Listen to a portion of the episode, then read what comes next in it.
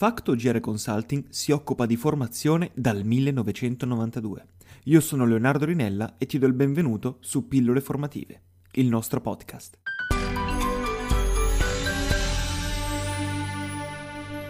Un giovane sacerdote una volta domandò al vescovo se potesse fumare mentre pregava. Il vescovo, inflessibile, gli rispose un secco no. Qualche tempo dopo, quel giovane prete incontrò un anziano parroco, raccolto in preghiera mentre faceva una profonda boccata di sigaretta. Il giovane, indispettito e un poco saputello, disse: Non fumare durante la preghiera. L'ho domandato al vescovo io stesso e me l'ha proibito. Strano, replicò il vecchio parroco. Ho domandato al vescovo se potevo pregare mentre fumavo e mi ha risposto senza esitazioni che si può pregare in qualsiasi momento. Come si nota nel racconto, il messaggio può essere costruito in vari modi ed a seconda di come viene costruito, le reazioni sono diverse. L'ignaro vescovo ha negato al giovane prete la possibilità di fumare mentre prega, ma ha concesso al prete più anziano di pregare mentre fuma. Il prete più anziano è un maestro di persuasione, perché ha saputo portare il vescovo a dargli una risposta affermativa. Perché il vescovo di fronte a due situazioni sostanzialmente analoghe ha dato risposte differenti? Per un fenomeno che viene chiamato avversione alle perdite. Alle persone non piace pensare alle perdite e quindi tenta di evitarle. In altre parole, è maggiore il dispiacere che si prova al pensiero di perdere del denaro rispetto alla gioia che si prova nel vincerlo. Qualcuno ha calcolato che il dispiacere di perdere 100 euro può essere compensato dal piacere di trovare 250 euro. Il vescovo, nei confronti del giovane prete, aveva paura di perdere il focus sulla preghiera a causa del fumo e porta ad una risposta negativa. Il prete più esperto ha presentato la richiesta come la possibilità di guadagnare alla preghiera anche il tempo del fumo ed è stato considerato positivamente. Aroson condusse un esperimento con l'obiettivo chiaro di verificare da cosa fossero più motivate le persone. Si dovevano convincere le persone a spendere centinaia di dollari per isolare le proprie case ai fini del risparmio energetico. Dopo aver ispezionato le case, a metà dei proprietari, il tecnico forniva un rapporto dettagliato e personalizzato sul denaro che avrebbe potuto risparmiare ogni anno per il riscaldamento. All'altra metà, il tecnico poneva la questione in termini di perdite, doveva fornire le stesse informazioni, ma dicendo proprietari che se non avessero fatto qualcosa avrebbero continuato a perdere denaro ogni giorno. I partecipanti del secondo gruppo, a cui era stata prospettata una perdita, aderirono alla proposta di isolamento in misura doppia rispetto ai partecipanti del primo gruppo, cui era stato prospettato un risparmio. Se vogliamo convincere un amico ad andare al cinema, ricordiamo che saremo più efficaci ricordandogli cosa si perde, piuttosto che il divertimento che lo aspetta. E comunque, per non sbagliare, ricordiamogli entrambe le cose. C'è un altro effetto molto particolare che ci può aiutare a capire come funziona il meccanismo di persuasione. Il modo in cui ci vengono presentate le informazioni ci porta a pensare alle situazioni in modo diverso. Questo è l'effetto framing o cornice. Spesso basta cambiare anche una sola parola per farci arrivare a conclusioni diverse. Se chiediamo a 45 studenti di guardare una serie di filmati che rappresentano incidenti automobilistici e dopo i video rivolgiamo una semplice domanda, a che velocità andavano all'incirca le auto al momento dell'incidente, possiamo avere risposte differenti a seconda del verbo che utilizziamo. La domanda viene posta in tre modi. A che velocità andavano le macchine quando cozzarono? A che velocità andavano le macchine quando si scontrarono?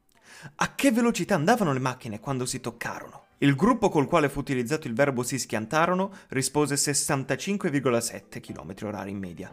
Il gruppo con cui fu utilizzato il verbo toccarono rispose 51,2 km. E possiamo facilmente immaginare Perry Mason che interrogando un testimone con quale cura scelga le parole per avere risposte che lo aiutino a scagionare un innocente.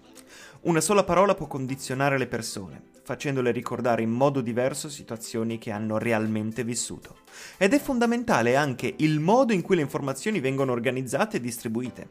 È rilevante ad esempio l'ordine con cui presentiamo le informazioni. Nella maggior parte dei casi si può applicare il vecchio detto secondo cui le prime impressioni sono quelle che contano, perché le prime cose di cui veniamo a conoscenza riguardo ad una persona o una situazione sono anche quelle che condizionano maggiormente la formazione dei nostri giudizi. Questo è l'effetto primacy. Solomon Ash dimostrò le conseguenze dell'effetto primacy sulla formazione delle impressioni. Presentò ai partecipanti, nel corso di uno studio, alcune brevi descrizioni di persone e poi chiese loro di emettere un giudizio sulla persona descritta. Le descrizioni erano elenchi di aggettivi come i seguenti: Steve intelligente, operoso, impulsivo, critico, testardo e invidioso. E poi Steve è invidioso, testardo, critico, impulsivo, operoso intelligente. Avrete già capito che le frasi contengono gli stessi aggettivi, ma in ordine diverso. Nel primo caso gli aggettivi positivi precedono quelli negativi e nella seconda li seguono. Ash scoprì che a causa dell'effetto primacy Steve veniva giudicato in modo molto più positivo dai partecipanti che erano esposti alla prima serie di aggettivi, cioè prima gli aggettivi positivi e poi quelli negativi, piuttosto che alla seconda, prima i negativi e poi i positivi.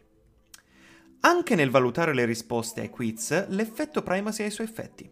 Alcuni soggetti dovevano rispondere ad un quiz di 30 domande. Analizzati tutti quelli che avevano dato 15 risposte corrette, comunque venivano giudicati più positivamente quelli che rispondevano correttamente alle prime, facendo qualche errore in seguito rispetto a quelli che avevano sbagliato le prime risposte ed azzeccato le ultime. Ancora una volta le prime impressioni condizionavano il giudizio complessivo. Perché l'effetto primacy influisce sulla formazione delle impressioni e quindi sulle decisioni?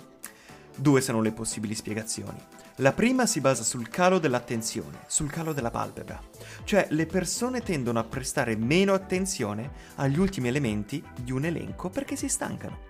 La seconda spiegazione invece è che i primi elementi creano l'impressione iniziale che verrà utilizzata dall'individuo per interpretare le informazioni successive. Se Steve è intelligente, come può essere invidioso?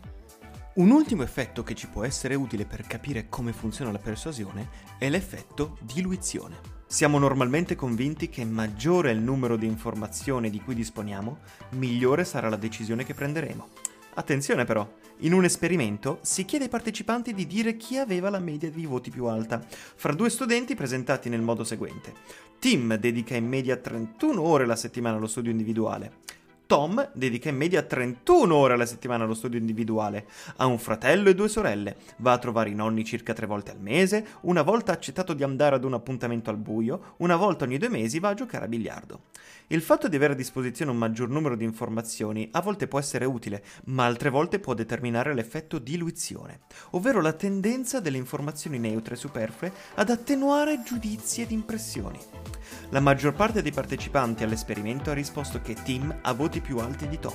Inserire informazioni irrilevanti che non hanno niente a che vedere con la questione di cui ci si sta occupando può attenuare gli effetti delle informazioni pertinenti, ovvero ne può sminuire l'importanza. Fornire informazioni superflue può far apparire una persona più simile agli altri e quindi farla sembrare più vicina alla media. Una persona media infatti ha meno probabilità di avere voti alti a scuola o di avere un'immagine estremamente negativa.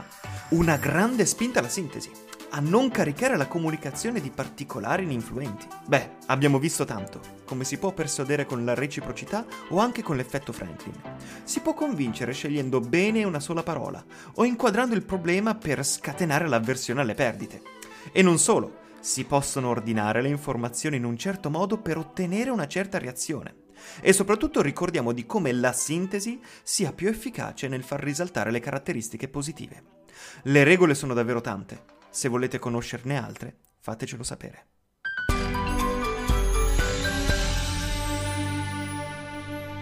Se volete rimanere in contatto con noi, seguite Factogere Consulting sulle nostre pagine social. Ci trovate su Facebook, Instagram, ma soprattutto LinkedIn e YouTube.